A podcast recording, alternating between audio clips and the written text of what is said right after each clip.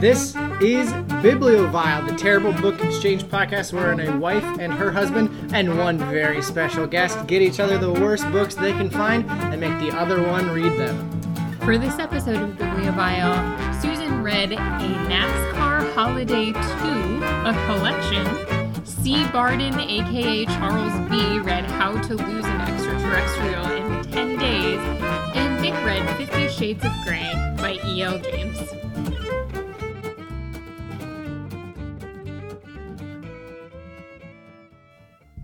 Welcome and hello to Bibliovile. This is an ignominious start, and so is that word. That's not a real word that You're you not just a real said. word. My name is Mick Dickinson. I am the co-host of this podcast. I'm Susan Dickinson. I'm your other co host.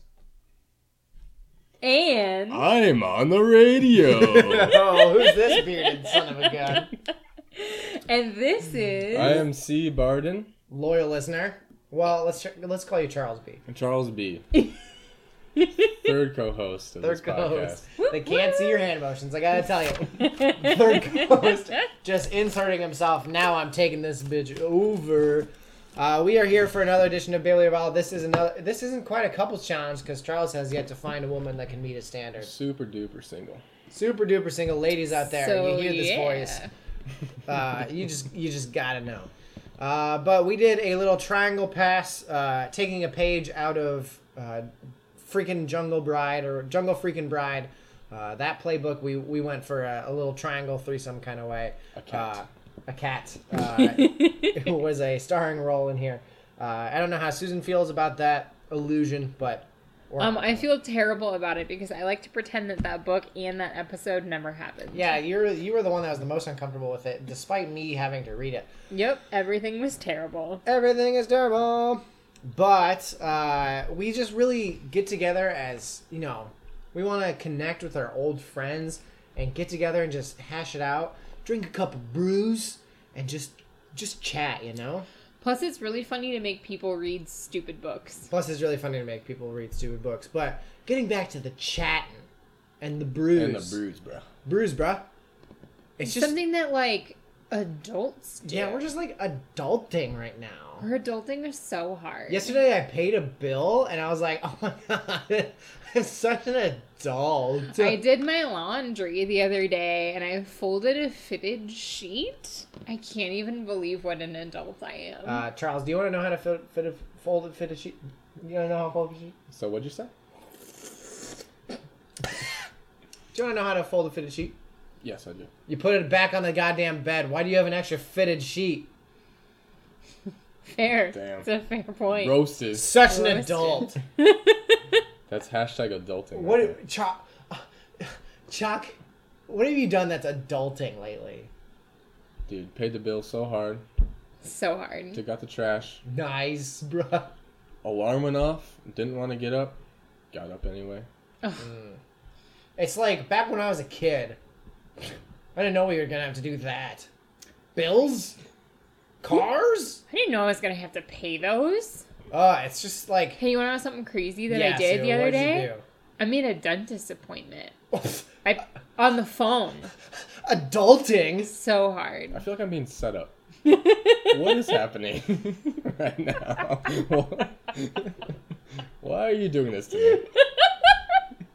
Because we pick a thing to talk about in our No, intro, we and then we talk about it. Yeah. And also, I hate all of the Instagram posts and Facebook posts that I feel like some of my college friends post that are like, "Being an adult is so hard."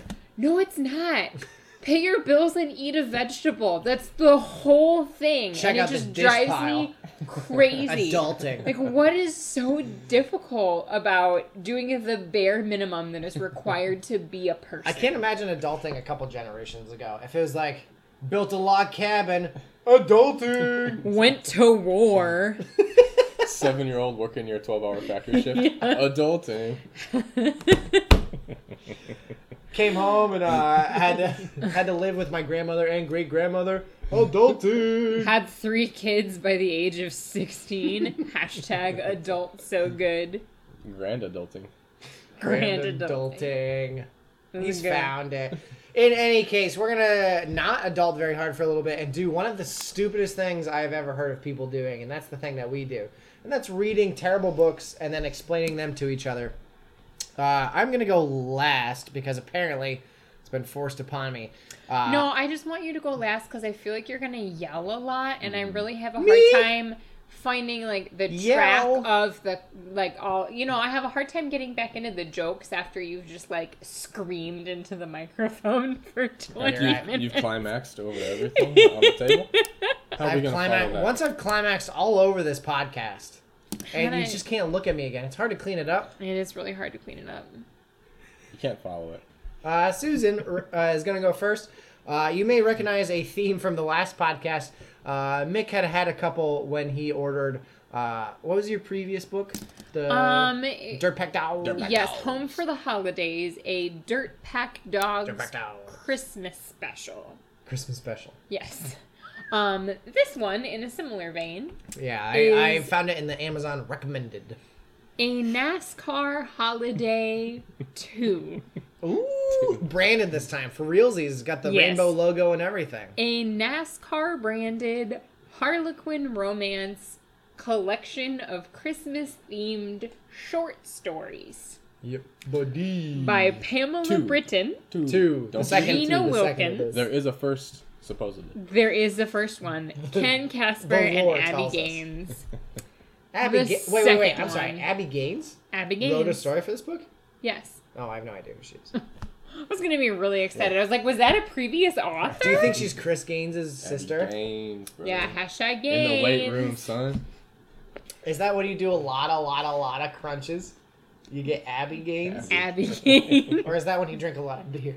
You I know, I Abby think it's the second one Same if it's thing. a That's what I'm NASCAR gonna- book. That's what I'm gonna, st- so I'm gonna start tell, t- calling my beer belly. It's, Oh, it's my your Abby Abby Gaines. So, um, this book. Yeah. How was it? I, us about it. I- was- okay, we should say. Okay. I gave this to you. I think we already kind of said that. Susan, you gave Charles's book to Charles. Yes. Charles gave my book to me. Yes. Okay. Why so- did you pick that one for Susan specifically? I specifically I picked it for because I was Because drunk, he was drunk. and Do you remember why? Yeah, because I found Dirtpack Dogs, and apparently it was shifters. And Christmas, I forgot about Yes, that part. it but I sure do, was. I do distinctly remember finding this book and realizing that it is NASCAR, something that I am absolutely, and Susan, I believe, has absolutely no interest in. Um, the fact that NASCAR has a branded book series of any kind, and the fact that finally I get to match her Christmas book for Christmas book short stories, because long, long ago, very first episode of Bibliovile, episode one, over a year ago, Susan got me a Christmas sex book in which uh, one of the stories is a woman steals a donkey from a nativity scene, and the other story, one of the other stories, is uh, turns out they're ghosts the whole time, and frankly, turns out they're ghosts the whole time. It remains to this day the best bibliovile ending I've ever read. if I ever write a book, that's how it's going to end. Thank they turn out to be ghosts the whole time. okay, I'll give you some notes on that. Okay. Um. So this particular collection of Christmas themed short stories is pretty much entirely what you would imagine it to be. Um, I'm going to read you the little synopses of the first two. How many are there? Is that There are plural for four of them. Okay. Uh, the first one is called Miracle Season. Description Former NASCAR driver Mike Morgan didn't believe in That's my miracles. pastor's name. yeah, I, just, I Is it wasn't, really? I wasn't Yeah. gonna interrupt, but yeah.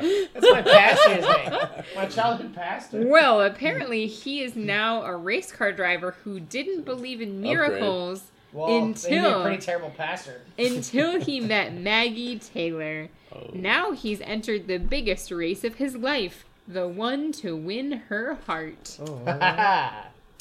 Uh, book number two, A Season of Dreams by Gina Wilkins. Tom Wyatt's racing year has taken a toll on his romance with Melissa Hampton, but it turns out that love is the real driving force in his life. and those those two Driving force. those two get synopses, I get it. It's Wait. a good one Oh. because they're like driving, like, a Car NASCAR. engine. yeah, Pistons. driving driving Nice. force yeah So those two descriptions are a pretty accurate uh, portrayal of what this whole book, this whole collection is like. Um, they're really cheesy and they're full of like NASCAR driving car metaphors. That's what the whole thing is. What else would you want? Um, each one is about 80 pages long. That sounds really interesting. I'm sorry, it took me forever to think of that. That's really bad. Yeah, 80 laps. That's 160 miles. Uh huh. And so, um, I don't know if if you realize this, but eighty pages isn't really a lot of pages in No. which something can actually happen in a book. You lucky son of a gun. so, uh, it they're all like pretty quick, and pretty much every single like all four of these short stories follow the same pattern. Like NASCAR. They all turn left. Turn left. I was Hey. NASCAR man has a woman that he fancies.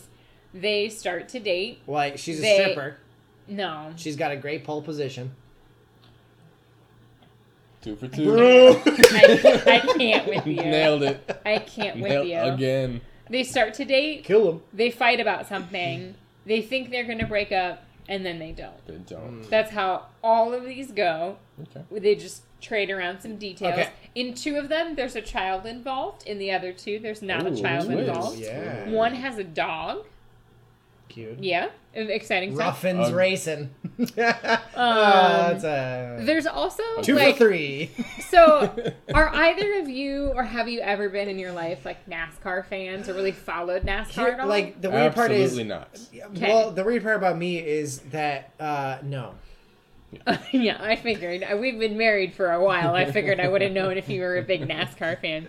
Um, apparently, women across the country are just obsessed with NASCAR Oh, drivers. of course, it's the Um, women's like- fancy. Grown women fantasize about NASCAR drivers while they're laying in their bed at night. A I certain had a type book. of woman. I had Yeah. a, I had a book about a retired NASCAR driver, Uh huh. so it must be just like tons and tons of women. Apparently, tons and tons of women. Dude, a NASCAR driver gets like a hundred thousand people to be there. Never mind how many are watching on TV.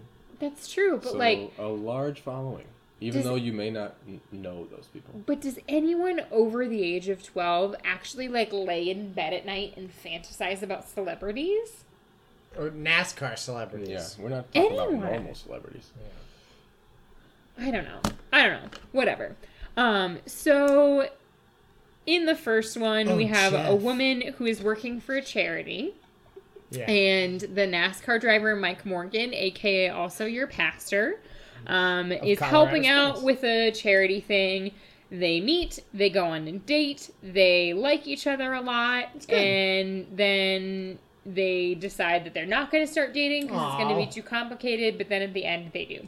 oh, good. That's pretty much the whole story. Oh, I was Um, worried. But in the epilogue, I feel like I've grown as a person. yeah, really, I love that arc. There's an epilogue to a short yeah, story. there's an epilogue to a short story because No. not enough happens in those 80 pages that we have to tell you what happens later. Uh, and so, um, really, denouement. like, nothing is really resolved at all. All of their problems about, like, is he going to give up racing? How are they going to have a relationship when he's on the road all the time? She is a kid. Where are He they would going have to to live? give up racing for what reason?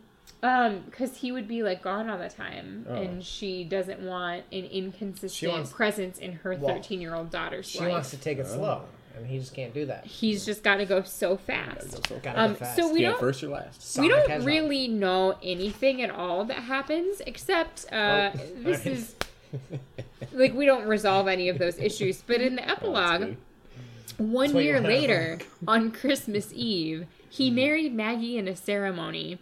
Um, it was Wait, wait, wait. I'm sorry. Pause. yeah. Who the hell makes their wedding guests come to a wedding on Christmas Eve? Good point. Good point. lame people. That too. NASCAR drivers. It was a minor miracle that it all worked out, but that wasn't the only miraculous occurrence. you, Eleven months later, Maggie gave birth to a baby boy, What, how and many as months later? eleven, Oh, okay. and as Mike held his newborn son in his arms, he wondered why he'd waited so long to have a child. But then he met the loving gaze of his wife, his newly adopted daughter Brooke, Sitting next, sitting on the hospital bed next to Maggie, and the answer was simple. He hadn't had kids before because he'd been waiting to find the right woman. He'd been waiting for Maggie. Aw, That's the end. Nice, good. Yep. So that's that one. Um, Pretty it- straightforward. Was it overly religious the entire time? No. Because there's a lot of miracle Christmas. Well, the North title Star the title was Miracle Season. So we just have to Ah. sprinkle like Christmassy words in there so Oh, yeah, that it's, a Christmas, book. I forgot about that. Yeah. It's wrapped on the Big old It's a present on yeah, the it's cover. a present wrapped in checkered flag wrapping paper. So NASCAR. Our next one, the season of dreams. Um, the thing that I noticed first about this one was that we mentioned the NASCAR Nextel Cup series about 45 times Got a in brand. each sentence. Got a brand. Got a brand. Got a brand. And NASCAR and Nextel are all capitals. I'm not sure. Does NASCAR stand for something? yes. Uh, What does NASCAR stand for? That's probably a thing I should have Racing looked up. Racing is the last R. yeah. National Automotive Sprint Cup Automotive Racing. No, it's got to be like North American Stock Car Automotive Racing. Association. Of Yeah. I think it's I North think it is American North Stock American Stock Car. Automotive Racing. Automotive Racing. That makes We've sense. done it, folks. We did it. Um, a couple other details that I hated about this book. Um, so in this book, the NASCAR driver has a girlfriend. She is the head of PR hussy. for one of his sponsors, and so their like big conflict is what parts of their relationship are business and what parts of their relationship are pleasure. And You should be one thing that really pissed me off right, about fellas? this was that she spent three months rent on his Christmas present. And that is irresponsible, and I don't like it at all. Gross. Um, it was a vintage watch. I'm sorry. Um, I believe the traditional, which by the way, I made a wank off motion when I made that noise. The traditional uh, advice for engagement rings is a month and a half of salary, a week and a half of salary, I don't know. a paycheck and a half, or something like that. That's not Less than three months. less than three months rent. That's Yeah. definitely less than three months rent. Yeah. Um, so I find that very irresponsible. By the way, hate it. Charles has handed me a uh, endeavor, and he want uh, NASCAR, National Association for Stock Car Auto Racing. Between us, National we had it. Association. We had it. That's, that's a combination. Mm. But three months rent for a watch. Yes. It better better tell the time. Hella good. And the day that she gives this to him, she also dumps him. What Um, And then after they break up, her mom tells her that is this about? The woman or the man? Is the protagonist the woman or the man? the protagonist is the man. Um, Why after do we get the woman's? all right. after she dumps him, her mom says that she needs to stop being such a uh, Pole position. oh, what did I Damn even it, write here? Such a controlling, ambitious, career-driven woman, so she can keep a man happy. whoa. All right. We've solved it, folks. Yeah, stop being people. Yeah. Start being women. Stop having ambitions and careers. Just focus on keeping your man happy. True that. Um, so basically, in this one, That's why I'm single. She is. Yeah, you haven't found. Because you, can't turn keep- your ambitions off, Charles. you keep, That's why. You keep trying to date ambitious women. You gotta No, he- stop that. He's just waiting for a woman to get him a thirty thousand dollar watch. yeah. Whose rent Three costs ten thousand dollars a month? Well, we live right next to Riverside Casino. Yeah, I know. It's we not cheap. Yeah, no. Yeah. Sure isn't. The, a golf course surrounds us on three sides, so I think it's pretty expensive. It's a pretty big deal. It's a pretty big deal. Um, yeah. So this one was dumb and lame, but they wind up married at the end. It couldn't of talk they or walk Oh, okay. anywhere. No. Keep going. That's Ignore that. problematic. That's Okay. problematic. The worst of the four was number three. Here we go. And Wait. this one is called Taking Control. This is the only one that was written by a man, and you could tell because he super does not know how to write Ken about Casper women. is a ghost. Ken Casper. How happy is So he? the our protagonist here is actually the Friendly. woman, and she's from a really wealthy family. I'm sorry. So and- pause. Oh, jeez. Here we go. Uh, so every woman has written about a man as Mm-hmm. the protagonist, and now the man gets a turn and he writes about the woman. Spoiler alert: he's not good at it. He really turns right when he should have gone left. True. So this woman, our protagonist, her name is Ellie. She is 24 Aw. and she just graduated from Harvard's MBA program, and she is furious because she has not gotten any job offers to be the CEO of a Fortune 500 company. Okay. I mean, that's what I really thought I was going to be doing when I turned 24. We- Even so- people in Harvard are like, damn it, I'm making six figures? Ugh. Well, that was kind of so sexy. frustrating. Um, so this is this is one of our introductory paragraphs. This occurs on the first page. Ellie and her mother have just inherited two thirds ownership. Um, so two shares. uh-huh. Uh, Wait, there's only three total shares? Well, there's only three to like three. Oh, there are three Oh, owners of this racing company from her uncle who has passed away. Ellie says, Oh, she definitely liked her comforts. The last time she'd returned home to San Francisco, she'd been forced to fly coach instead of first class and vowed never to do it again. As for style, well, there was style and there was style. She'd take Wally's Ferrari over her mother's Bentley any day, even if she wouldn't take Wallace Carmichael IV to have and to hold, as her mother had so fervently wished. That's all one This sentence? is the blu- That's all one sentence. This is the bluest blood NASCAR I've ever I heard. know. I can't believe we didn't get the Sprint Cup this year. Estelle considered the quality of a man's cummerbund, silk was the preferred Oh. fabric, of course, far more important than its girth. In this hey, case, uh, Ellie I was think that might be a double entendre. In Like this a case, Ellie was thinking of Sylvester Agincourt, one one of her other suitors, but she really didn't want to dwell on the Pillsbury doughboy, even if the dough part also referred to mountains of money. Nice. No. I will put a f- I will put a hand down right now and say this book and short story might not have been good, but hot damn, can they name some rich ass characters? These are so these are good rich ass character names. These two rich ass characters, Wallace Carmichael IV and Sylvester Agincourt, never show up again in the short story. What? Are you But- telling me Sylvester Harmichael the There's 14th? opposite- They have great names. They do Yes. have really, Let's put really that in the great generator. names. One of my few notes on this was, "Man, this dude sucks at writing." Nice. Uh, that that summarizes. Okay, now I don't have to talk about Fifty Shades of Grey. It's great. That's there we go. Um, so the the third owner of this racing enterprise is actually the driver, and uh, Ellie's mother tells her like, "Hey, I need you to go find this guy. I need you to see how much he's going to give us to buy out these shares. I want to sell them and make the money.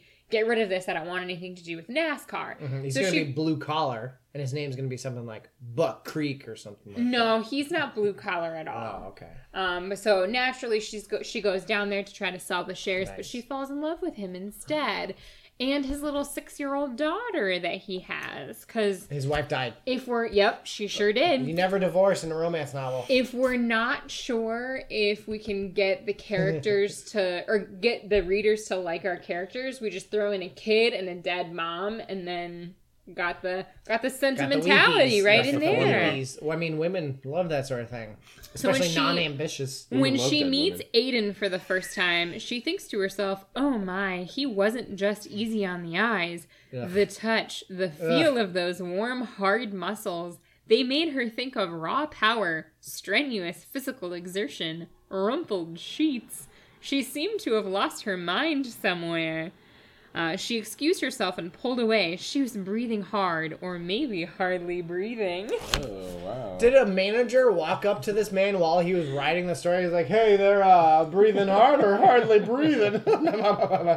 Am I right? Am, Am I I right? right? What are you doing this weekend? Writing a Harlequin romance? She spends a lot of time NASCAR talking thing? NASCAR about Harlequin his long denim covered legs. That phrase is used a lot in these 80 pages. Denim cover. denim covered legs. Um, they go, so he is like trying to get to know her, so he takes her on a test drive, and they get Is into that the car euphemism? as strangers, and then they get out of the car and they're in love. We don't really like we don't get any of the like falling in love part. Like NASCAR is apparently just super romantic, and About a test drive makes you fall in love. What do you mean About sixty-nine apparently? laps. I mean, clearly it is. It just is. Um, she has business meetings in her hotel suite, which I think is really weird.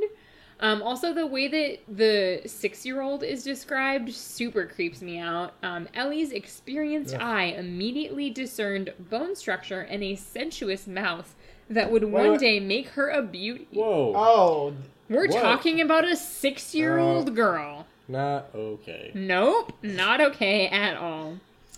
Um, yeah.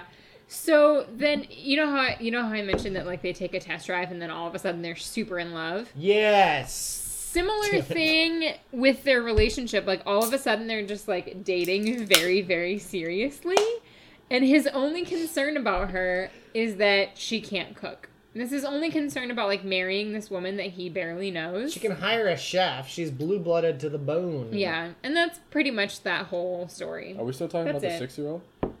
Yeah, six year old can't cook. Hot dogs in the microwave, four minutes. I'm telling you. Ugh, Easy Mac again? One time I'm I so cooked- disappointed. One time I cooked a hot dog for four minutes in the microwave. That's messed up. Explode? No, I was just black. How old are you? Oh no. This was Like last week. 22. Yeah. This 22. was yesterday. 22. One time I did it. um, very briefly to wrap up here, our fourth book, The Natural. Uh, any story that starts with a dog getting hit by a car No! is probably not going to be a good it was a one. bad dog. The dog is It's fine. okay. It was No, an the evil dog is dog. fine. The dog is alive still. It didn't die. The It dog was deserved um, it. Definitely not a good dog. NASCAR driver is getting ready to go to a Christmas party of a rival that he hates. He hits this dog. He brings it to the vet. Um, tries to use that as his excuse to not go to the Christmas party because he doesn't want to go. But then he Feliz, falls in love. dog. Then he falls in love with the vet, of course. She stole a Um, donkey. except somehow she's only 27 and she claims that she's been a vet for four years, which would have meant that she started being a vet at 23.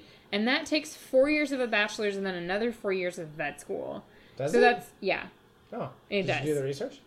No, I worked at Iowa State. All right. She Um. So that's that's like not a thing that could happen. Um, but he falls in love with the vet. Turns out he was sort of using this whole dog thing as like a PR angle because his fans were getting mad at him. So you're telling me that his PR angle was, hey, hey, folks dog." out there, I, I ran over a dog. I ran over a dog. No, because then he so had- hard. then he adopts the dog, and there's did- all sorts of didn't like. die. No, it didn't die. It's an American Shepherd. I don't remember. Now that kind of- it was a German stuff for me. Don't But drive on then me. at the end, like I, I feel like they they Don't tried. tire tread on me. It's right there. oh, Don't Charles. Don't tire tread on me. Um, they try to really play into the dog angle, like look how cute this guy is, Mm. Sounds that rough. he's taking care of this dog. Except then the dog's real owner shows up, and the real owner is kind of shitty, and like Well, his he dog just like the the has to give the dog back to this owner. Wait, pause. Ha! Ah, Do you actually have something to say, or is that the Nope. no. and then um, at the end, he gets a different dog, and then they get engaged, and they've known each other for like three weeks, but they get engaged, and then they get a different dog, and that's the book. Love it. Yeah, so three, four, I'm sorry, four quick and pointless and cheesy Christmas themed NASCAR books. Nice. That was it. You know, I have Um, to say, someday though, actually maybe like when's your birthday, Charles? it's already happened. Yeah. Dang it, because I was gonna get you a NASCAR Holiday One, Dude. maybe for Christmas. Well, now you spoiled it. He'll forget. He won't remember. Yeah, he's drunk. it, these are pretty forgettable. Abby Gaines, though? The- Abby Is it the same authors? Or I don't know. I'll have to do some research. Okay. You'll have to let us know I once you wait read it. to read those. I know they're just gonna be phenomenal. It's no Obama's America. I'll tell you a what. Yeah, when you get when it when you get married, I'll buy you a trash can and put a NASCAR Holiday One Dude. inside the trash can. I'm gonna get married just for that. yeah, you really should. Never mind the A other green presents. card and a or NASCAR. or like or like the rest of you know Marriage. marriage, and relationships. I have to and ask, stuff. I- just a NASCAR Holiday this, One. this question might be a little pejorative and a little problematic, Wow, but big words. yeah, you know it. Uh, NASCAR fans and people who read for fun. What's the, what's the Venn diagram on that? It's a good joke, Mick. Uh, it's probably Yeah, uh, it's probably pretty slim. yeah, it would be a good joke that we tried to feed to you earlier, and then you totally passed up on. Oh, The- did I? Yeah, totally. Oh, so yeah, I no, thought I should put it out there. The two the two circles are very big, Yeah. Very, very big. uh, you know, individually, Mhm. but the overlap is what we're talking about. Probably pretty small. Probably pretty. So a Venn diagram is some sort of graphic organize. Oh, I'm sorry. I thought we were explaining. Uh, we're gonna move along. Stop mansplaining Venn diagrams to me, Nick. I believe Venn was a man. So. Uh, we- Anyway, can we stop talking about the Diagram was a- NASCAR book? Okay, we're gonna wave the caution flag on this one and move along. we're gonna No take a, more NASCAR metaphors. We're gonna take a pit stop and uh, move on to Charles. He's gonna have to say the most words in a row of his life, and talk about Susan Grant's. Oh my God! This entire title: "How to Lose an Extraterrestrial in Ten Days." It's like that movie. How to lose Mm-hmm. a guy, but in it's an alien. some Oh, no, I of think he was talking about ET. No, Heath Ledger. Hmm. Okay, I'm gonna start off asking Susan Yes. why you got this particular book for me. If you Um, remember. If I don't remember how I'm sorry. I don't think it takes much explanation. What is the title? how to lose an extraterrestrial in 10 days. There you go. I don't Good remember point. what I originally searched that got me to this, because again, we'd had a few. But I remember seeing this title pop up and being like, hey, so I found the book I'm getting to Charles. Can you text him and ask him his address? Uh, I'm sorry. Just real quick. He T Ledger. Is right there. Yeah. The Oh. whole time T Ledger. That there. very obvious joke. I can't didn't- believe that I missed it. we didn't mention that the subtitle, "How to Lose an Extraterrestrial in Ten Days." Not all Earth girls are easy, Ugh. which, if I remember correctly, was Dead girls are easy. Yeah. Dead girls are easy. Okay, I do want to point out, Mick, though, I think you're getting your rom coms confused. Heath Ledger was in 10 Things I Hate About You and not How to Lose a Guy Matthew in 10 Days. McConaughey was Matthew in. McConaughey was in How to Lose a Guy in 10 Days. Susan- One of the oh. like 20 different Yeah, movies he's um, been in with Kate Hudson. Susan, I like to I like to call the attention of the listener. Listener, Uh-huh. Susan was right. She got you. me on this one. I appreciate that. All right. Appreciate Okay. that very much. That's what marriage is about. Charles, how is this book? So, let me just say from the beginning, when it arrived at my door, almost refused to read it based solely on the title and the artwork. Cover art is just a muscular, masculine back with some feminine hands caressing it. She has a really long finger. Long She's a piano fingers. player. Yeah, probably. um, okay, so I have to tell you straight up from the beginning, this book throws some curveballs at me. I Ooh. was expecting romantic comedy in book form. Uh huh.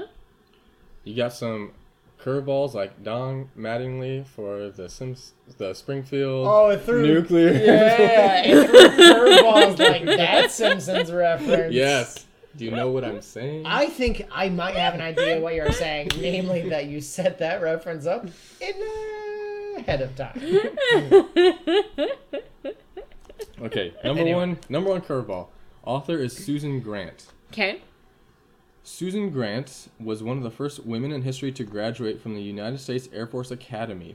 Okay. She served in the military as an instructor pilot, re- achieving the rank of captain, and is now a commercial airline pilot. She flies 747 jumbo jets to China, Australia, Europe, and many other exotic overseas destinations. Explains how she has so much time to write. Hats off to you, Susan. Yeah. Badass I- I- Susan yeah. Grant. This book probably sucks, but Susan Grant rules. Yeah. Susan Not Grant. who I was expecting to be the author of this book. Certified badass. Okay. Like literally. Like she's been certified to be a Certified. badass. She took a test and passed. Mm-hmm. Do you know they make you do like a G-force test when you're in the Air Force? You can watch them on YouTube. It's hilarious. You can see their skin pull back on their face. Susan Grant passed that so hard. She did. Yes, she did. Okay. So hard. This is number three out of possibly ten Jesus. series What? about interstellar men or something like that. I don't remember exactly, but like romance romance books about aliens. I'm so happy And this is number three, that. and they are all connected Okay. I'm so in a happy. linear, linear time fashion. Did you get? I'm Did so you like? I'm sorry if I'm jumping ahead, but did you get some like small connections between books that you kind of like understood, even if you didn't under like actually get? right, like there was enough in this book to understand it as its own, but like I definitely got the references from other books Yeah. as well, and setting up for future books. And it, it wasn't like Grace and Glorp walked into my fancy dinner party, and I didn't know what to do. Thank God, it looks like wasn't there. So, very first chapter, very first curveball. Okay, first chapter is a Star Wars knockoff. What? We're on a planet called Sandream. It's a backwater planet, not near any wormholes, so like the intergalactic travel is not possible. Two Okay. sons. Right? Doesn't explicitly say how many suns, sons. but no one cares about Sandream. It's out of the way. Okay. Sand Dream. Sandream. They're pl- Tat Threum. they're they're playing they're playing a chess-like game called Sec. Sec. S E C H, which you might recognize as being chess. Backwards. Backwards. Yeah. Or like mm, flipped around. Well, I flipped around a little bit. Um, there is an intergalactic war going on between the Coalition and the Draken, which has been going on for a thousand years. Ah, dang, that is some grudges. The Coalition are the good guys. They worship the goddess and all her descendants. Oh. You know how you know how we identify with religious minorities that waged long wars against a, a secular majority. Anyway, So this war just let me stew in it, guys. That's fine. Whatever. I don't know. silence is the best answer sometimes. Um, this war has been going on forever. A lot of dead people. It's terrible, like the Bowling Green massacre. People dying all the time. oh, sure, that one is one. You are so weird. Inside jokes Yeah, on a funny. podcast. Yeah, yeah, yeah it's funny for one of our listeners. And that listener is Charles Barry. Inside jokes are great on a podcast. Yeah. Okay, so there's a kid named Arif. Um, he lives on this backwater planet called Sandream. Uh, one of the coalition ships has a problem with their engine. They land. He impresses them with their with his like hunting skill. They like take him to go to a program called Reef, robotically engineered enemy fighter. Ooh. Okay. So kind of a weird acronym, I think. Like enemy fighter just means Yeah. like Fighter, fighter. somebody who just fights enemies. Yeah. I know that like military is all about acronyms, but that seems like really like I feel Force. like if you if you needed a word for enemy fighter, you could have just used military. That's Yeah, the whole then point. REM. Who would ever believe in that? Oh, like yeah. that? I think that one's taken. so what a reef is is uh and supposedly these aliens are humans. Never specifically addressed, but they're at least humanoid. It's Okay. like Star Wars. Which yeah, They're just exactly. human. Yeah. Exactly. More They're not from Earth. more Star Wars ripoff. Yeah. So th- that's a person, and they put like a computer in their brain that like enhances all their senses, makes them stronger physically, smarter. They can like smell and hear better. Like senses are enhanced. They're just Yes. like slightly better people. Right. And they taste. Oof. They're like sommeliers. and yeah, there's sense and smell. And um, they have nano robots in their bloodstream that will repair any injuries. well, Like, thank God. I, That's I hate shit like that. That's such a cop out. I was worried about conflict.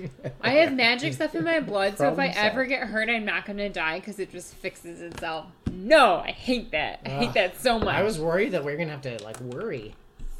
And so the last last part of it, they have their hormones and emotions suppressed, Mm, classic. and their memories erased. So like this guy Arif, which is one of our main characters, doesn't remember his childhood, doesn't Mm. remember the planet of Sandream.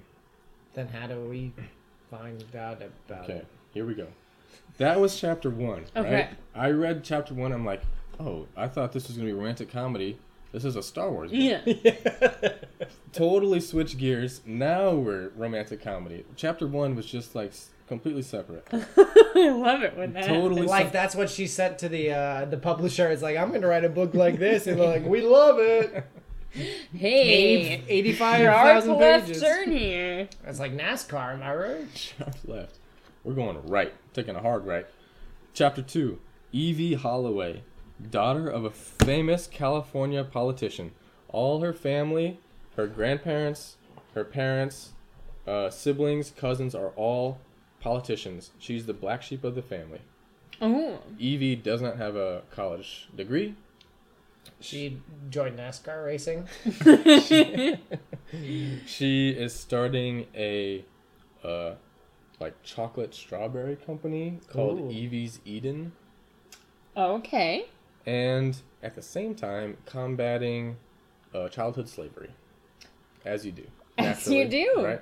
Those two things always go hand in hand. We're introduced to her at the funeral for her politician grandfather, but she's not very like upset about it because, as we now know, your grandparents are not like really close relatives. Doesn't really count. Oh yeah, adulting. Wait, what are we talking about? Okay. You let me stew in way too many to give to have me give you an out. fair. I can't argue with that. I just don't get very So, many okay. references.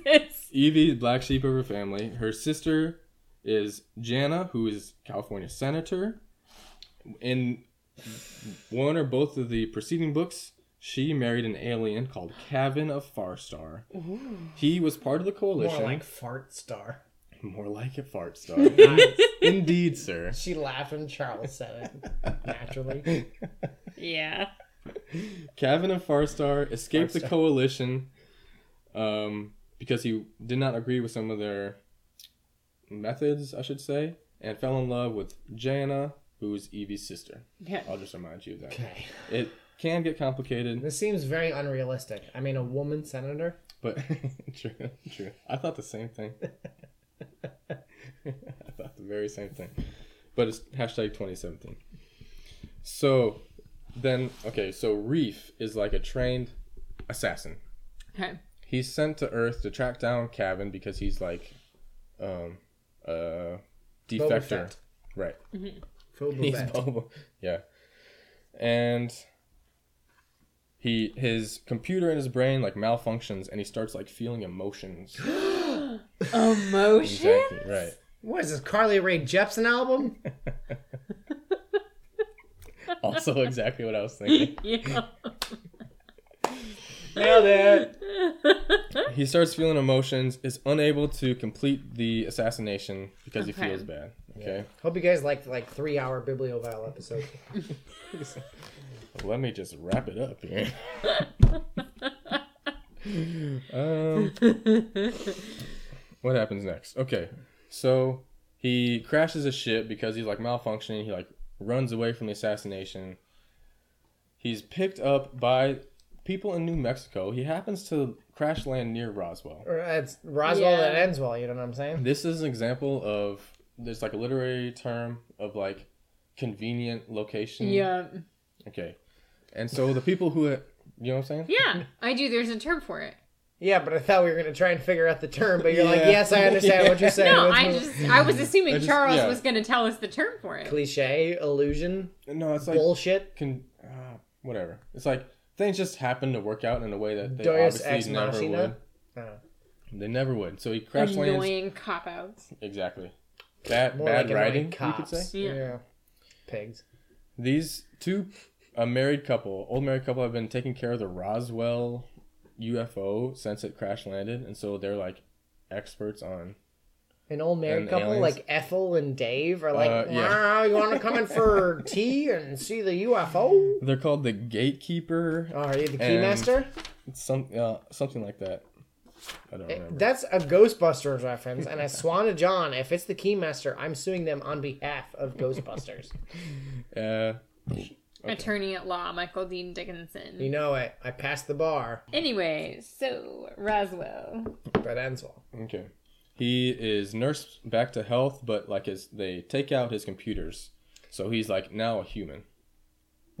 Good. So now we don't have to worry. So basically, what ends up happening is he is a full-grown human man, Okay. very physically attractive, six foot tall, Naturally. tan, powerful muscles. Seems Has short a back me. like that. Yes, on the a very cover. muscular Six foot back. tall. It's- It's like okay, him being short and all.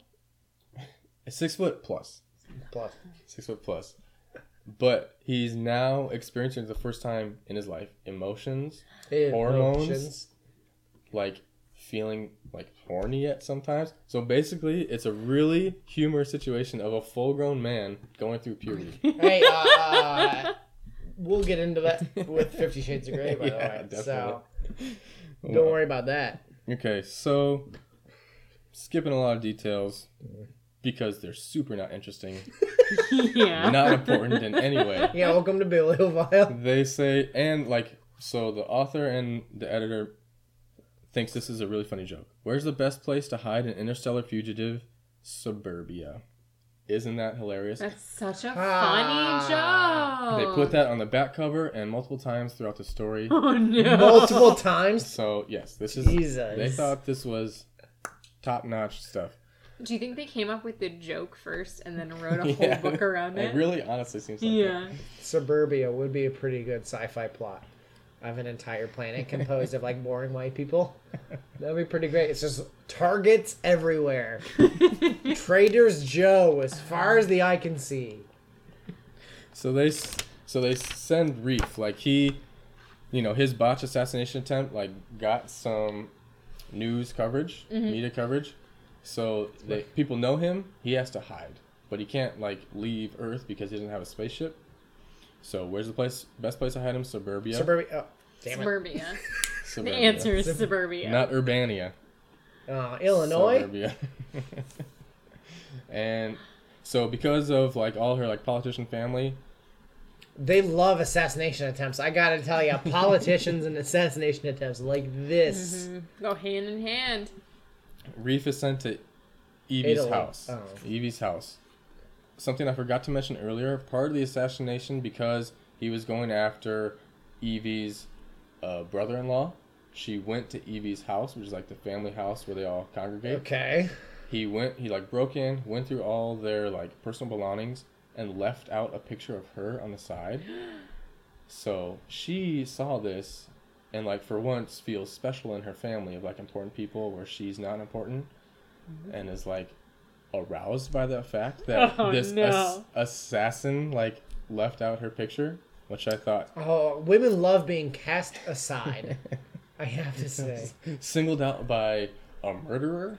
Yeah, women really get turned on by situations involving hired assassins. Exactly. I gotta tell you, with all of this plot, I am lost in space. We're not in space. We're in suburbia. I'm lost in California. So Reef goes to Evie's house. She is divorced and has two kids. Did her husband die, or was he an asshole? He's an asshole. Good call. Um, and we get to the ten days part. Evie is arguing with her senator sister and says, "No, he's not coming here. He's an assassin. He tried to kill my brother-in-law. He wouldn't even last ten days because I have so many chores to do and kids running around the house." And I'm then like, hold on a second. We're talking about an intergalactic assassin is going to be scared away by a chihuahua and like doing groceries and loud kids. listen, I'm here to murder a person. I didn't sign on for diaper changes. No. Record scratch. So, uh, you know, all these Exactly. other assassins across the galaxy don't scare you, but here's my two-year-old. You know, I wasn't going to tell you about this, but sometimes I have to cook dinner. And also, my sister votes against healthcare. So, What's the Schwarzenegger movie where he's like a. Terminator. No. Kindergarten cop. Let me kindergarten hear cop, Kindergarten or, cop. oh, damn it. or maybe it's Vin Diesel where he, uh, think he's it's like a Schwarzenegger. babysitter. Babysitter is the pacifier. which Yes. is Van Yes, Diesel. yes. Boosh, boosh, boosh, boosh. But That's why there's you listen also to the whole kindergarten thing. cop. Yeah, it's Yeah, like you- you a got thing that's been close. done before, and Yeah. we're doing it again. Doing it again. So the alien is now like bouncing a kid on his hip.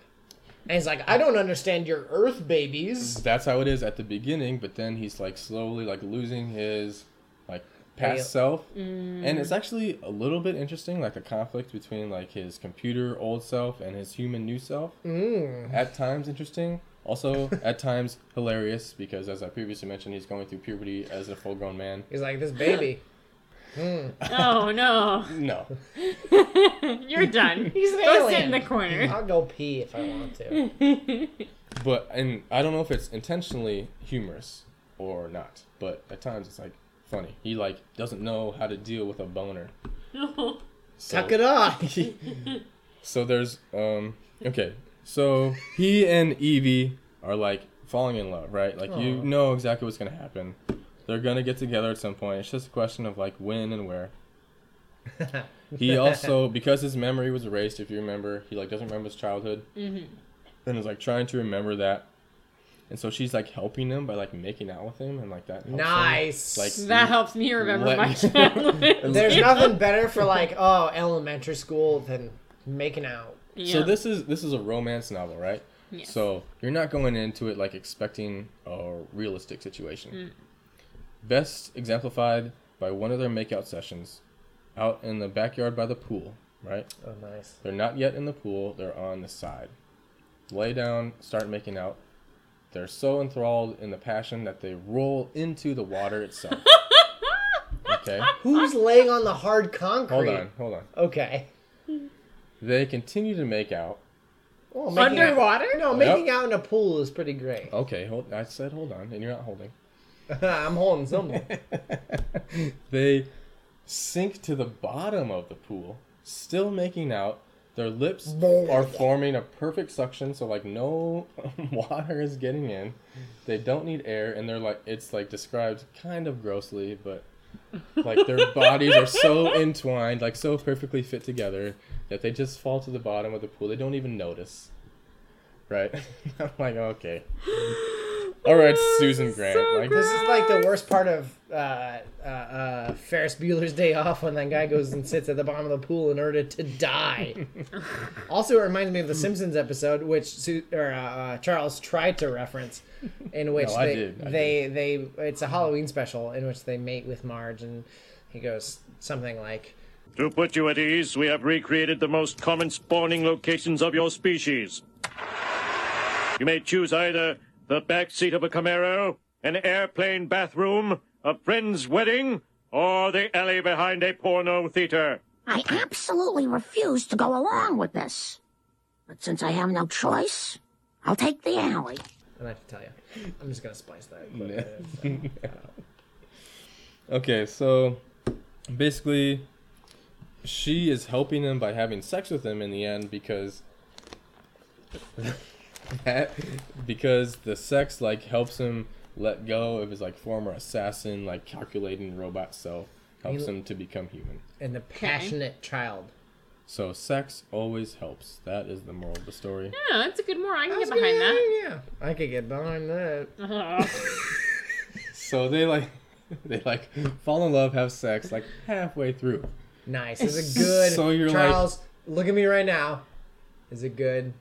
It was not bad. Nice. All right. It was not bad and not like super gross like last Yeah. episode. Like Super just, gross. just No one laughs at anyone please else's don't, cream. Please don't. Right. Please don't. It No. was like- Can we forget that happened ever?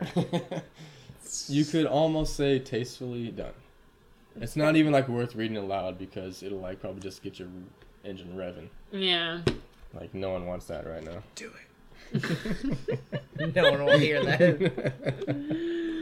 So then you're like, okay, what else is gonna happen in this story? Yeah. Yeah, we've already done We it. have half a book left. We- What now? The predicted ending happened halfway through. so what's left? I'll tell you what's left. Reef defects to Earth to avoid being returned to the Coalition. So if you remember, he's like Yeah, he failed his mission, so they're yeah, so they're like trying to find him. He's like, no, I'm an Earth citizen now. I'm like, "Pfft, okay. All right. I'm go, married. buddy. I got my green card. I'm married an Sweet. Earth woman. But the people on Earth don't like him either because he was trying to kill someone on Earth, Mm. like broke into places and stuff. So he like broke Earth laws. So he's arrested for that.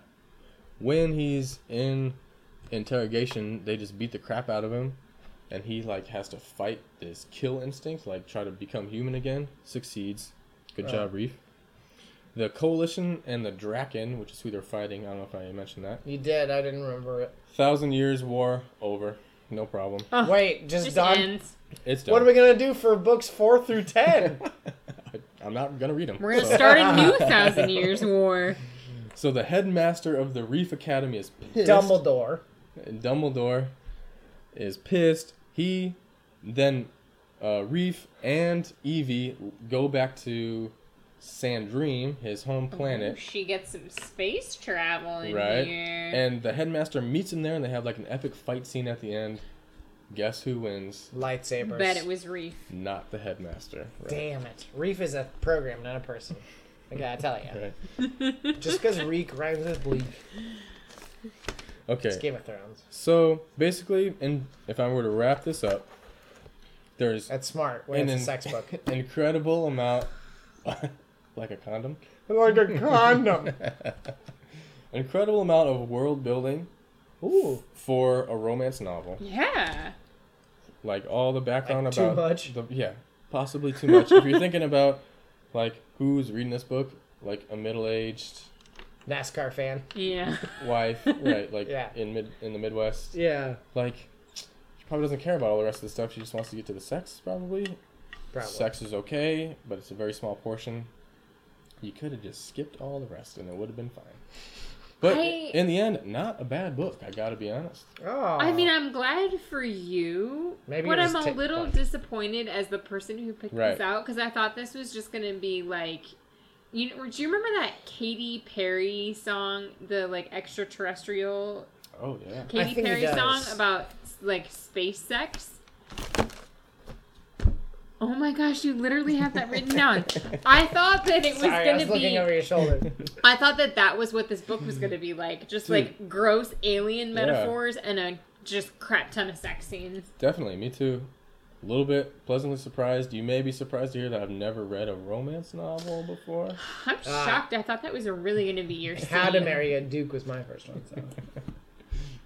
So, you know, maybe the only annoying parts were like, okay, we just skip over like the alien human interaction, mm-hmm. like as it comes to sex They or got just wieners, in general. so whatever. It's the Mass Effect. it just syndrome. like doesn't matter, irrelevant. And then, yeah, you're just- pregnant with my litter. I'm sorry, what? yeah, none of the aliens have like tentacles or anything like that. It's just They're all it works great. Star Trek. Boring. They had a limited budget on makeup. But were I, if you're gonna ask me, do I recommend it? No. Not. Speaking of sex and not recommending, uh, Charles, you gave me Fifty Shades of Grey by the famous E. L. James, which uh, stands for E. L. Fudge James, uh, with the tie on the cover, soon to be a major motion picture, according to our library book, has now been two movies. And are they making a third? Because I'm pretty sure the second one bombed.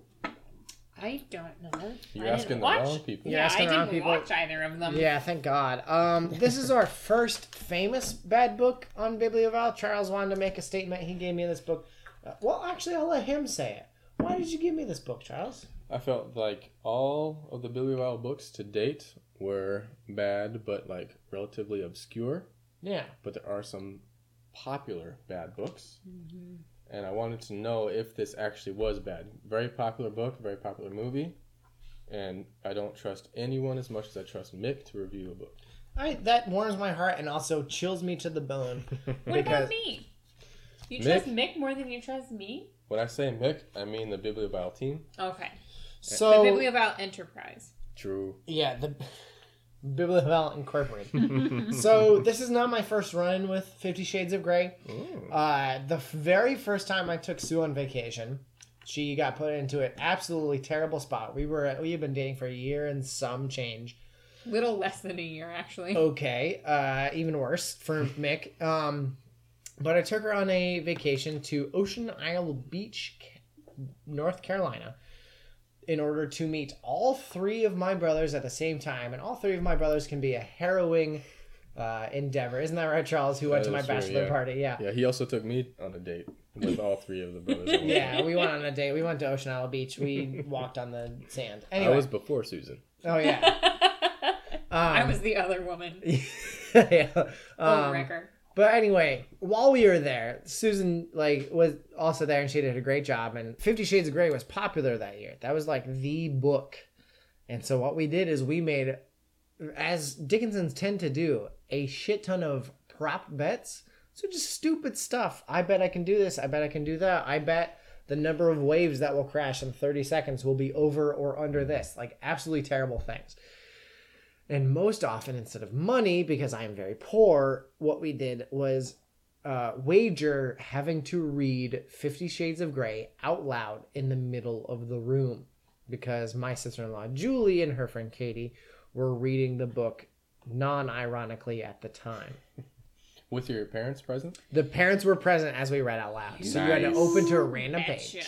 You know, open to a random page and start reading out loud. So I know what this book has in store, but I did not really understand the fact that this was a book around the terrible sex scenes. Because Charles got this book for me, and the rules of Bibliovile are that I read the book. I don't just like understand the book, I have to read it. But in order to And have read to finish it. Nah. And in order to read and understand the book, you have to understand a little bit of its history. Charles, do you know anything about the history of Fifty Shades of Grey? I believe I do, but you'll probably tell it better. Okay.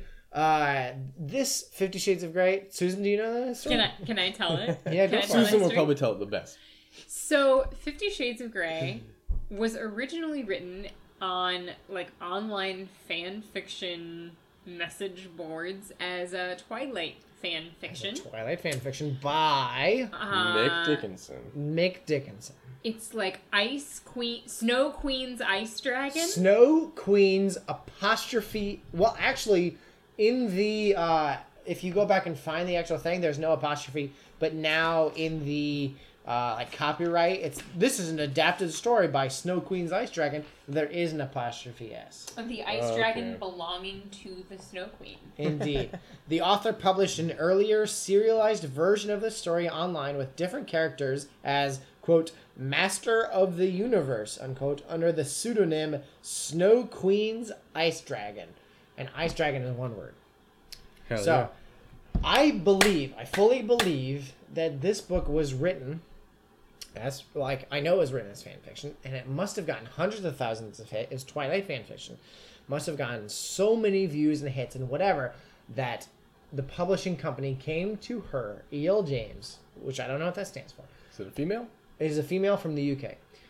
Came to E.L. James and said, We would like to publish your book. And she said, Okay. So she gave the rights and changed the names and whatnot. And the publishing company said, Hundreds of thousands of people have read this online. I don't have to fucking bother reading it. And put it to print and send it out to market. Is is the writing really good? Because if it was super popular fan fiction, I feel like the writing would have to Definitely. be really good, Definitely. right? Everything online is always really good. Yeah, so it's like super well written with really developed characters and like really accurate descriptions of places and the the exposition and the dialogue is just really good. Like you just feel like you're right there. It's so convincing. Has to be. Absolutely terrific in its. Oh, God. It's terrible. I can't even follow this improv game. All right, here we go. It is written in first person present. This is Mick's favorite. Mick's Mick loves absolute First person. And it makes every single every single wrong decision that could be taken. Okay. Cool, cool. Example. Good start. Absolutely so bad.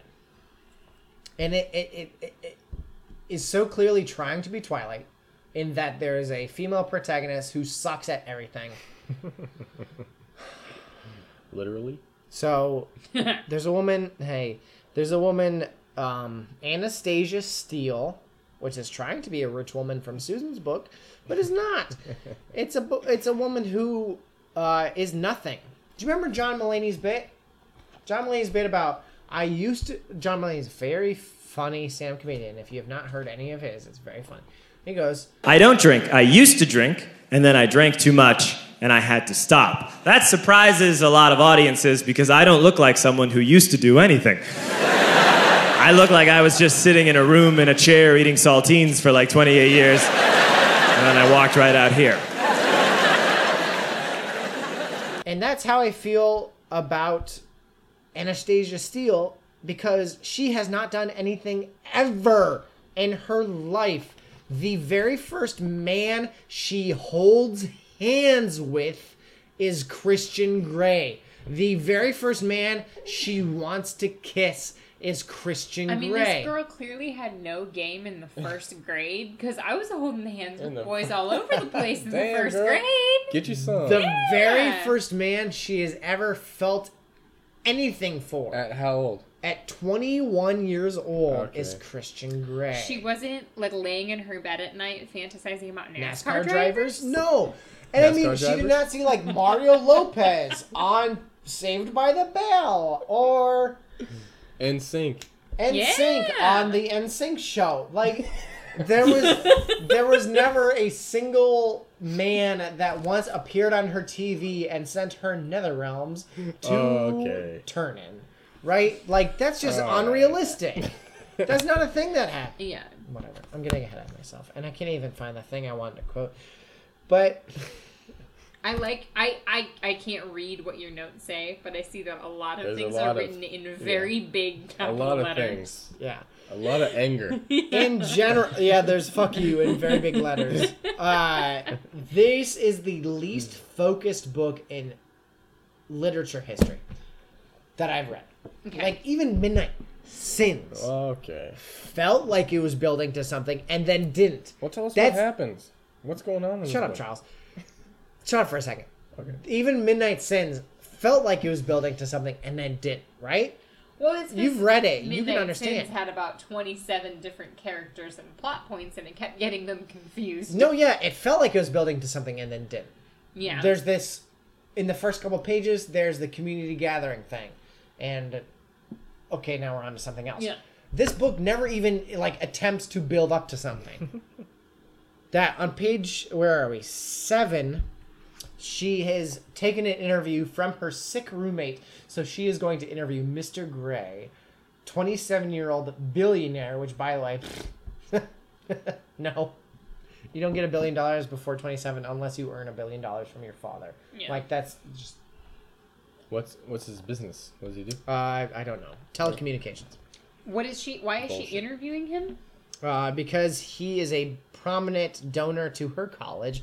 Which okay, now we're going down this road. He's a prominent donor to her college, Washington State University (WSU). She lives in Vancouver, by the way, Washington, which is a suburb of Portland, Oregon. Which is not where Washington State University Which is not where Washington State University is. It's hundreds of miles away from Washington State University. Which is in Pullman. which is in Pullman, Washington. And also, Vancouver, fucking Canada, is the more major city in the goddamn area. Why would you place your story in a city? In a suburb mm. that shares a name with a more famous city? All right, Oh, okay. Anyway. We're just getting started. we're just getting started. Okay, so she is going into the room to interview Mr. Grey. This is Christian Grey. page seven. Page seven. Mr. Grey will will see you now, Miss Steele. Do I go remember that from the commercials. we'll go do go through blonde number two says by the way there's a little like couple paragraphs of intrigue about the receptionist who might not be such a good intern and okay stephen king has his book on writing and stephen king is not the most literature even he will admit like Yeah. i'm not a literature writer i'm a paperback writer i'm an airport fiction beach fiction i write a shit ton of pages and they're like they drive you to read it and they're interesting and they're fun but they're not exactly literature. And he has a book and i love it. It's called on writing like i said. And his biggest piece of advice is every single thing should serve the story. Not everything serves the plot everything serves the story right? So character introductions character backstory whatever serves the story. Nothing in this book ever including everything serves the story so there is a piece about blonde number one and blonde number two and blonde number one because everyone in Christian Grey's office is blonde uh, and wears charcoal or slate or some other sort of thing. Nice. One of the many shades of gray. Yeah. Uh, What? what? Uh, is get a, it now. is I a solved the receptionist puzzle. is a receptionist and she's not very good at her job. okay. That's it. And then she disappears from existence. I like it. I like Good. it. I like Sounds it. good so far. Yeah, uh, blonde number two says, I stand rather shakily. Another piece of advice from Stephen King don't include adverbs. Shakily, trying to suppress my nerves. Gathering up my backpack, I abandon my glass of water and make my way to the partially open door. You don't need to knock, just go in, she smiles. She smiles kindly. That's not how you say something. That is an action, and also, kindly is not a way that you smile. Yeah. It's just, hey, right? Okay. I push open the door and stumble through, tripping over my own feet and falling head first into the office. I hate the concept of tripping over your own feet because it's not really a thing that happens. Very rarely Yeah. happens. Double crap. Me and my two left feet. I am on my hands and knees in the doorway to Mr. Grey's office, and gentle hands are around me, helping me to stand. How? Double crap. Double crap. How do you how do you stumble over yourself so badly that you actually fall all the way Okay. to the ground? Now that we are about to get into the number of times I've counted things to happen, I need to tell you how far I made it into this book. Nick, Okay. how far did you make it into this book? I read as much as I could, and then I hit a point and had to stop. I had to stop. You chose to stop. I had. You chose. I will tell you at which point I stopped. Okay? I will tell you why I stopped. But I, I will tell you this first that I stopped for a reason. I threw the book literally onto the floor and walked away. It was not what you saw in the Snapchat. It was different. Mm-hmm. Different point of which I had thrown the book on the floor. It was about my fifth time. Throw the book on the floor, walked away. Done. I'm not reading He did. it. As he walked out of the room, he was like, Susan, I'm done reading this book. And then he slammed the door. I came back to find at which point I had stopped reading the book. To find out, like, okay, what was the page? This is tertiary to my thought process. what page do you think I had stopped reading the book? Out of how many? Out of, by the fucking way, because I hate you, 514 pages. Okay, so we're talking about like percentages. No, like page. Give me the page. Okay, like halfway, maybe 250. Less. Less than 50% of the book you couldn't make through. Couldn't make it through a quarter. Come on. I gotta be honest with you. Quarter of it? Quarter. Okay. But there's Wow. a specific page that he did. Accidentally too. stop on. 69. I made it to page 69 of this book. Lol 69. I made it to page 69. And I will get to why that is a thing. 69 out of 500? I will get Nick's to not why. very good at bibliovile. Jeez. I will get to why I stopped that. Do you know, I s- Look, listen. woke up early this morning to finish this book before I came I've here. been done for a while with this book. yeah, because you didn't finish it. Why did I bother? In the 69 pages I read lol, there were seven clumsy episodes in which she fell over, tripped, dropped something, or some other sort of well, clumsy she's episode. just a delicate woman. She tucked her hair behind her ear, by my count, and I wasn't paying that great of attention, four times in 69 pages. She says double crap or double something four crap. times in those 69 pages. Crap. Christian tilts his head seven times in those 69 pages. That's more than once every 10 pages. Uh, in chapter 2, which is nine pages long, chapter 2 is nine pages long, there are nine section breaks that we're doing something. There's a break, and then we are doing something else. Nine section breaks in nine pages. The rest of the book, I did not even count uh, chapter one, chapters three through whatever, chapters three through 69. No, there are six section breaks. This is the wrong decision at every point that That the characters make or that the author makes? author makes Okay. that this I don't think the author has ever met another person. That the way they talk to each other, the way they relate, and the way they act, the way they think, I don't think they've ever met another human being. That Christian Grey, the the the love interest, Yeah, he's Quote, like the, unquote. the rich, fascinating, sexy man. Yes, has bright gray eyes. What the hell is bright gray? I wear a lot of gray. What is bright gray? Something you wouldn't understand. You've never seen a billionaire's eyes. Yeah. I'm surprised that they weren't like purple or lavender. This is Christian Grey talking. And by the way, his name is G R E Y, and Grey in this book is spelled G R A Y. So, my belief is to achieve. My belief is to achieve success in any scheme. One has to make oneself master of that scheme, know it inside and out, know every detail. I work hard, very hard to do that. Okay, sure, uh, whatever. Okay. Dumb, bad. Alright. I don't want to read it. What? Okay. I make decisions based on logic and facts. Full stop. Period. I have a natural gut instinct that can spot and nurture a good, solid idea and Those good people. Those are two different things in the next two sentences. Those are mutually exclusive.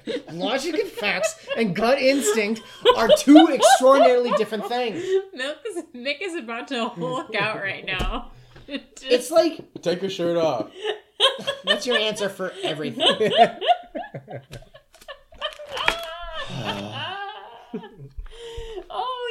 you just turned the pages of his notes and there's more capital letters. There are three pages of notes for 69 things. Imagine if you read all 500 pages. Imagine. Jeez. So, this is the best. this is the best example for why this book doesn't do anything ever and is so unfocused. Okay. I call my mom in Georgia to check on her, but also so, this is after the interview. Uh, I call my mom in Georgia to check on her, but also so she can wish me luck on final exams. She proceeds to tell me about her latest venture into candle making. My mother is all about new yeah. business ventures. Fundamentally, she's bored and wants something to occupy her time, but she has the attention span of a goldfish.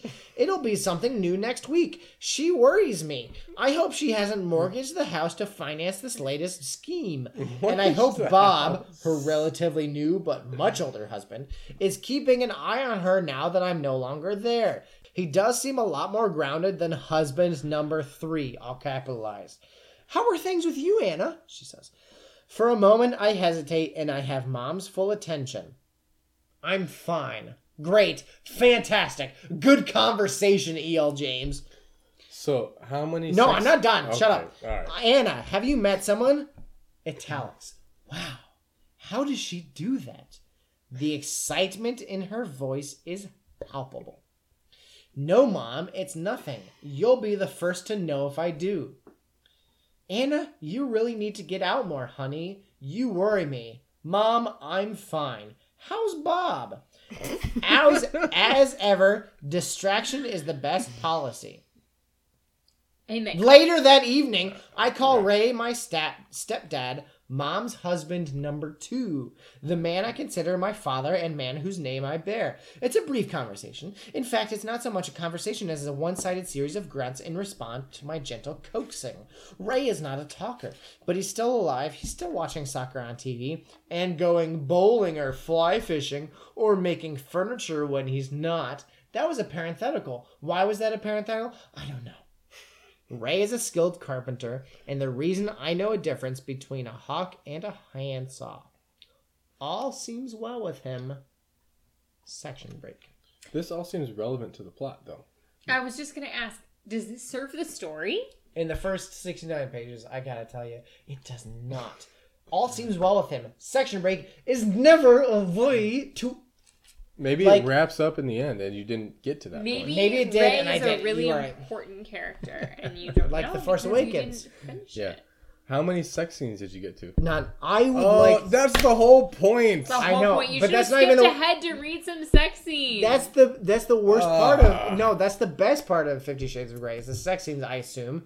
Oh, And then yeah. everything but I now we don't know because you didn't Like read he doesn't any know. of them. You, you know. like know. I am I am a man who has written things. I've got I've been published in bullshit publications. And this makes me sorry for the entire endeavor of writing. This makes me embarrassed to ever have tried to put Hey, things Nick. to a page. Over a hundred million copies of this book have been sold. Yeah, I know. That's why I started drinking. Never mind the movie stars. Shut up. Can you just like take a second for me and just imagine the piles of money that this woman earned from this book? How did this get past anyone? I want a job as a It's the sex scenes. No, I want a job as a book editor so that I can drink at work and not have to do anything in the world and still make tons of money. This is antithetical to the very idea of writing at every single step. His voice is warm and husky like dark melted chocolate fudge caramel. Which, Oh, by the way, Oh, what? Yeah. Too many Dude. words. Too many words, and also dark chocolate melted fudge caramel is not a thing. It's uh, anyway. I can imagine that in my mouth right now. His voice is warm and husky, like Hopefully, you don't feel that way about some of the other things that are described in this book. feel it in their mouth right now. That's a good joke, Sue. First smile this entire review. His voice is warm and husky, like dark melted chocolate fudge caramel. Dot dot That's dot. so many things. Or something. Or something. I'm not there. or something. You have to tell me. Like Or strawberry. or strawberry. That's right. Like it could be literally anything. It sounds like dark melted fudge, fudge melted caramel, or velvet curtains. Or like it could be anything. I'm not there. You have to tell me. Also, you are like, the author. These people you aren't real. made this up. You made this up. It's fake. It's fiction. These are real people. I don't understand. Like in writing, right? You have to like you. Your brain is the thing that is there. In order to communicate the thing that is there to mm-hmm. people, you have to use your words and your phrases and your vocabulary to describe the feeling and the emotion and the setting of what is happening. And she freaking goes with or something. or something. It could be anything though. That's the thing you gotta think about. Like yeah, she you wants didn't to. really think about it. she wants to leave it up to your imagination. You gotta think about it. like that or something. True. It, it could be anything. Literally anything. Anything that you like, but but it might be different for Charles than it is for me. Right, right, right. so by right, saying right. or something, she's like it. It's just really up to like the user experience. Yes. So, no. That Susan once accused me when I was yelling about this book before I had this interview or this review, which I'm now yelling about it. Susan is like, I think you're missing the forest for the trees, and I would be like, this book fails so hard in the micro that how can anyone even pretend to pay attention to the macro? If you cannot get through a sentence without being like, that's the stupidest thing I've ever heard, how can you even be like, the romances in this book seem really weird? When I told you to read Fifty Shades of Grey, I was looking forward to you describing the sex scenes of like strapping people down and like all that. Can Yeah, I it's really you problematic, so- the last episode when we talked about Jungle Freak and I'll Rock. tell- I'll that tell was you- a, a little bit different. This is like specific. It's S&M, very specific yeah, from like what I the- hear. This yeah. kind of stuff, like, like, I'm trying to understand why is it so popular. Is there really that many people that are into that kind of stuff? You didn't even make it to that. You No. make it to it. She fails at the very fundamentals of writing. that at one point she gazes at him from underneath her lashes.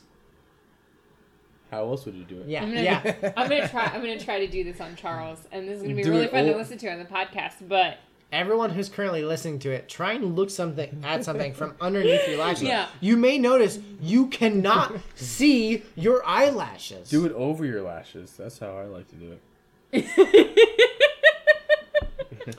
that was also. Uh, at one point, so she's 20 years old. She grad. She's finishing her finals test. She. This is important to why I stopped reading this book, but this is also important to why this is such a bad book. She grad or she finishes her final, right? And so she is now going to celebrate finishing her final in the way that college kids do. She's going to go get drunk. She's Yep. 21 years old. She has never been drunk before.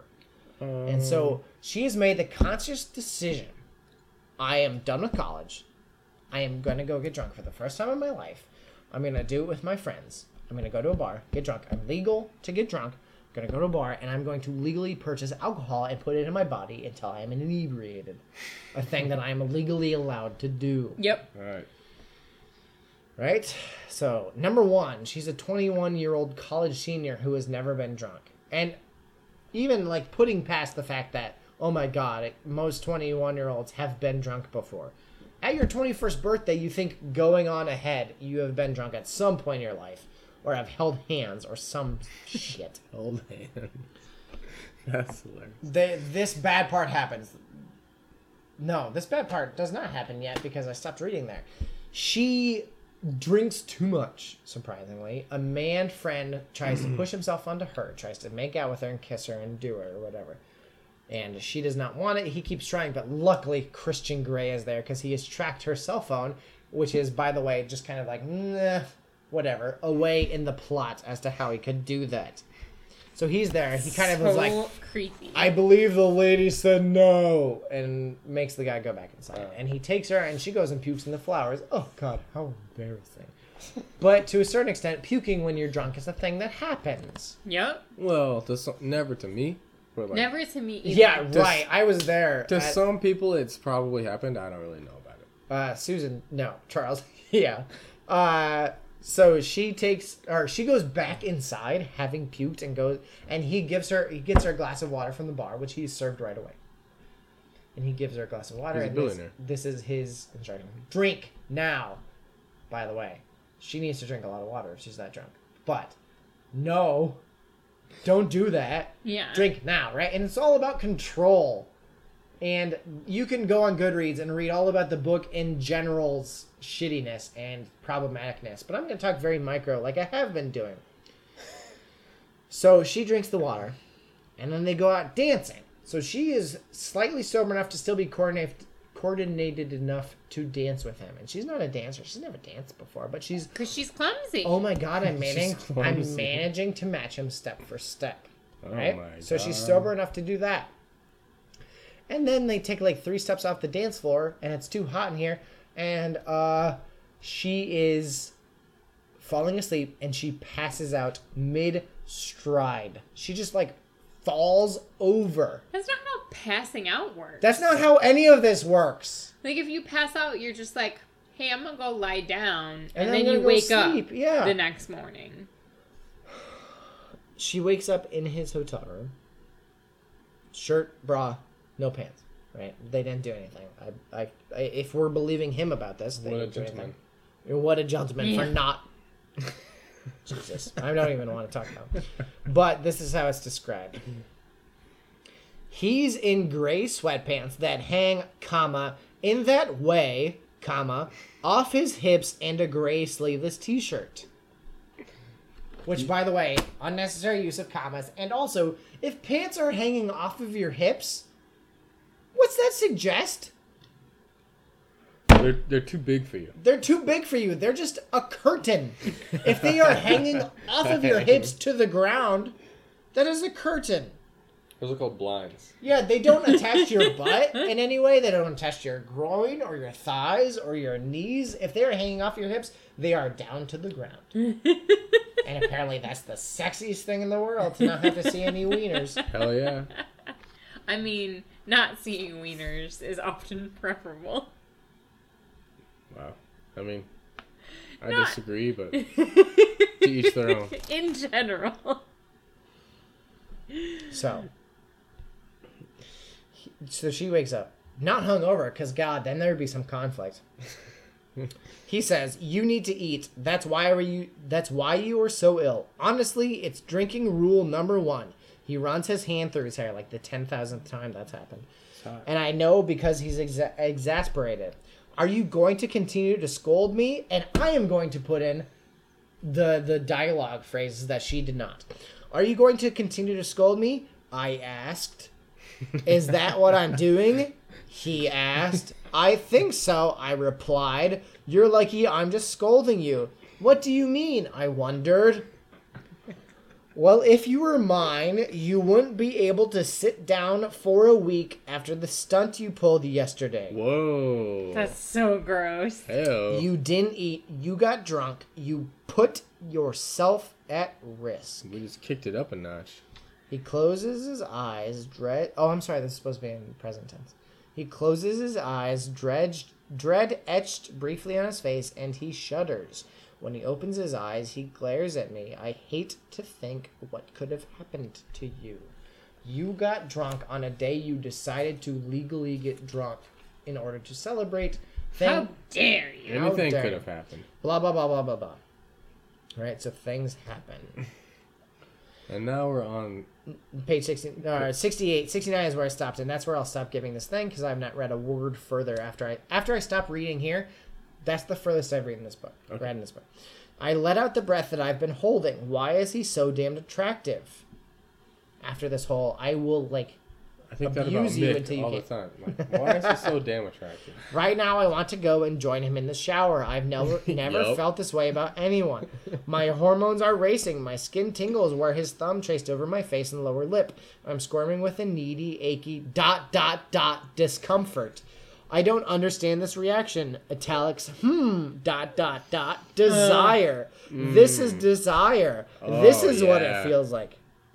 So, her response to, if you were mine, I would hit you for doing such a bad thing. This is her response. I lay back on the soft, feather filled pillows. if you were mine, italics. Oh my, what would I do to be his? Gross. One minute he rebuffs me. The next he sends me fourteen thousand dollar books. That's the thing that happened. Mm, then he tracks me like a stalker, and for all that, I have spent the night in his hotel hotel suite, and I feel safe, protected. No, you don't. He cares enough to come and rescue me from mistakenly perceived danger. He's not a dark knight at all, but a white knight in shining, dazzling armor, a classic romantic hero, Gross. Sir Gawain or Sir Lancelot. And when I finish that, I would hit you for being drunk when you decided to be when you are 21 years old and have made a mature decision to be drunk. I would hit you for that decision. And she responds with, He's just worries about me. I was done. That's fair. Uh, one of the biggest criticisms that I've heard about Fifty Shades of Grey is like the exact same situation were to happen with To your a friend. 21 year old girl and just like a normal dude. It would be like super creepy, borderline Mm-hmm. criminal. But because he's a, a billionaire, it like makes it okay in some Yeah. way. And handsome. Right. So, a lot of people will talk about the two Americas in the world today. That there is a right America and a left America, and that there's there is no longer like a trusted news source in the middle that everyone can read and get along with, right? This is not where I thought this conversation was going to go, but all right. I'm, I'm leading to something. Here we Yeah. go, here we so, go. Okay. there is no longer like a middle point that people can meet at and discuss and have a common sense of reality. Uh-huh. That there's no longer in America a sense of reality shared across the 310 million people. And I I point you towards 50 Shades of Grey.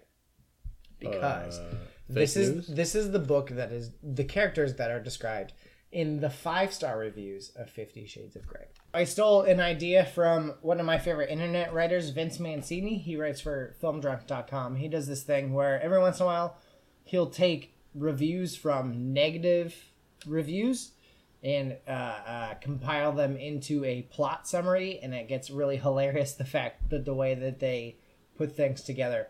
I went a stage further since I could not find any actual plot reviews for this book because this book has no plot, and instead just kind of compiled both positive and negative re- reviews together to make a comprehensive whole. One of the best. This is uh, compiled of multiple positive reviews. Cannot wait. One of the best love stories I've read to date. Anastasia Steele is an innocent to sexual relationships, let alone BDSM relationships. I didn't get there.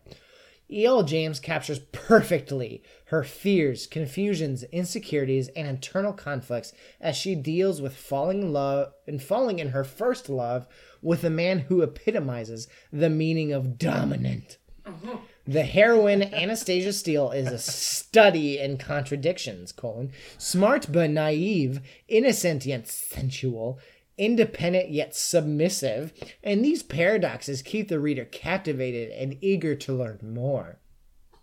The hero Christian Grey admit that admits that he is, and by the way, here's where the title comes: Fifty Shades Fucked Up, which makes the reader want to delve in and learn about oh each of those fifty shades. By the way, I did not even talk about his sex genes, which I did not read about, but Sex apparently a real thing. Go look it up. Or yeah, he has sex genes. Like like hereditary genes? Denim? No. Like denim. Denim jeans that he wears while he's punishing people. Justin oh. McElroy clued me into this. That's real. Sex genes. Sex Sex genes. He reads. I have sex sweatpants, but whatever. Anna is Anna is strong. She's she's somewhat shy and quiet. But like all real people, you cannot fit her into only one category. She may seem reserved and quiet again, but she can also stand up for herself and really knows her own mind. Which by the way, this is in the 5-star review. This is like I love this book and this stands out to me as like, oh god. She is not the ideal sub Christian first thinks she might be. A woman who can think for herself, he should have done better. I was also terrified that I was going to be jarringly yanked out of it all and the whole experience ruined for me by some kinky and needlessly over the top BDSM scene. Thankfully, that never happened. And it remained an amazing read right up until the very Dude, end. I'm so I wanted to hear about the sex scenes. That's why I wanted you to read this book, and you don't give me any sex scenes. Uh, I could. ultimate tease. I was really looking for like the plot reviews in this book to try and explain to me how this all works, and they, they it wasn't in there. I don't think there's much of a plot. Yeah, there's not a plot at all. But I will say that this is the most quoted line. That Goodreads has a most quoted line. Here we go. This is the most quoted line in all of the book. I'm ready. Laters, baby. Oh, what? what? that was two That's words. the whole line. What do you mean? Laters, baby. Laters, baby. Laters, baby. Oh, what does that mean? Okay. We're running out of time, but I'm, I'm still going to give you this negative review. Fuck you if you listen to this. Anna is just a giant mess of a human being. So here's the negative reviews. Here's the two Americas. Anna is just a giant mess of a human being. She's insecure to the point of being laughable, klutzy, and a complete ditz. She's a virgin, of course, who's never taken any sexual interest in anyone before. Anna, which by the way, this next sentence is like a total thing I noticed. Anna wears Converse, drives a vintage car, and likes classic British lit. Christian is a, Christian burps. Christian is a misogynistic, self-loathing, abusive piece of shit. Apparently, his only redeeming qualities are, in this order, his ridiculous good looks, his money, and his giant penis. Which I Of will, course. Did I you will- have one of those? I will remind you, she's a virgin. What reference does she have? Yeah. The only time so she's never masturbated or like done any thinking of sexual nature. How does she have anything? I haven't even thought of it. The only time Anna seems to like him as a person is when he's being lovable, and those times are few and far between. Most of the time, he's serious, brooding, and threatening. How charming. And Christian, we know Christian's super deep and sophisticated because he plays the piano and listens to obscure classical music. Of course, sparks fly, and for some unknown reason, he can't seem to stay away from this incredibly unremarkable girl. Anna discovers Christian is into BDSM and desires her as his massive fuck buddy. Um, to close it up, I'm not time. gonna lie, I stopped listening to everything that you were saying as soon as Charles started talking about his sex sweatpants. because you're thinking about a sex sweatpants. You know my gray sweatpants, dick prints. yeah, it's not an accident. It's by design. oh my by god. design. I have to say that. So, Fifty Shades of Grey did not even get to the sex scene. Did not even get to any sex scenes. And I have to wonder what Amer- what will happen to America when the fact that this book is popular is remembered in 30 years. I love the 2000s. Yeah, I remember when I was like 16 years old and Fifty Shades of Grey came out, and Jesus Christ. Every single piece of it is a mistake. The end. So the Biblio outro Violet. music is No, come on. We want to talk to Charles a little bit. Babe, Babe of the Night by the band Elixir off their album Genesis. Ramping! You were Genesis. so close! So close! That thing happened. Also, Jesus. You can follow me on Twitter at Susan Susan J. J. That's S with three U's, S A N J. she, she's never changing it to Susan B. Yeah. Would you? I would in an instant. Yes, Yeah, I would. And you can Charles follow B. Charles on Twitter at. C. Barden or Charles B. You're going to have to request access because he's still a private account. Uh, you can follow me on Twitter at Dickimma, D I C K I M M A A. And you have me to thank for editing this podcast down slightly. Slightly. uh, our well, our closing music you've already heard is "Babe of the Night" by the band Elixir off of their album Rampant. Our opening music, I mean to say, Our closing music was done by Sir Michael Dean Dickinson himself. doole lule loo doo doo. Um, we will be back at some point with oh, Susan. Do you know what's next? Other world. Other world. Oh, thank God! I needed that. That's that. breath of fresh air. But here's the thing about the next other world: we're gonna have to buy the next other world. Shit, yeah, I'll buy it. Other world. Because our library does not have the next two that we need to read, so we have to order them on Kindle. I'm gonna do it. Yes, Yes, Miss Miguel, Valentine, this is get for you. that cash. Get it for you.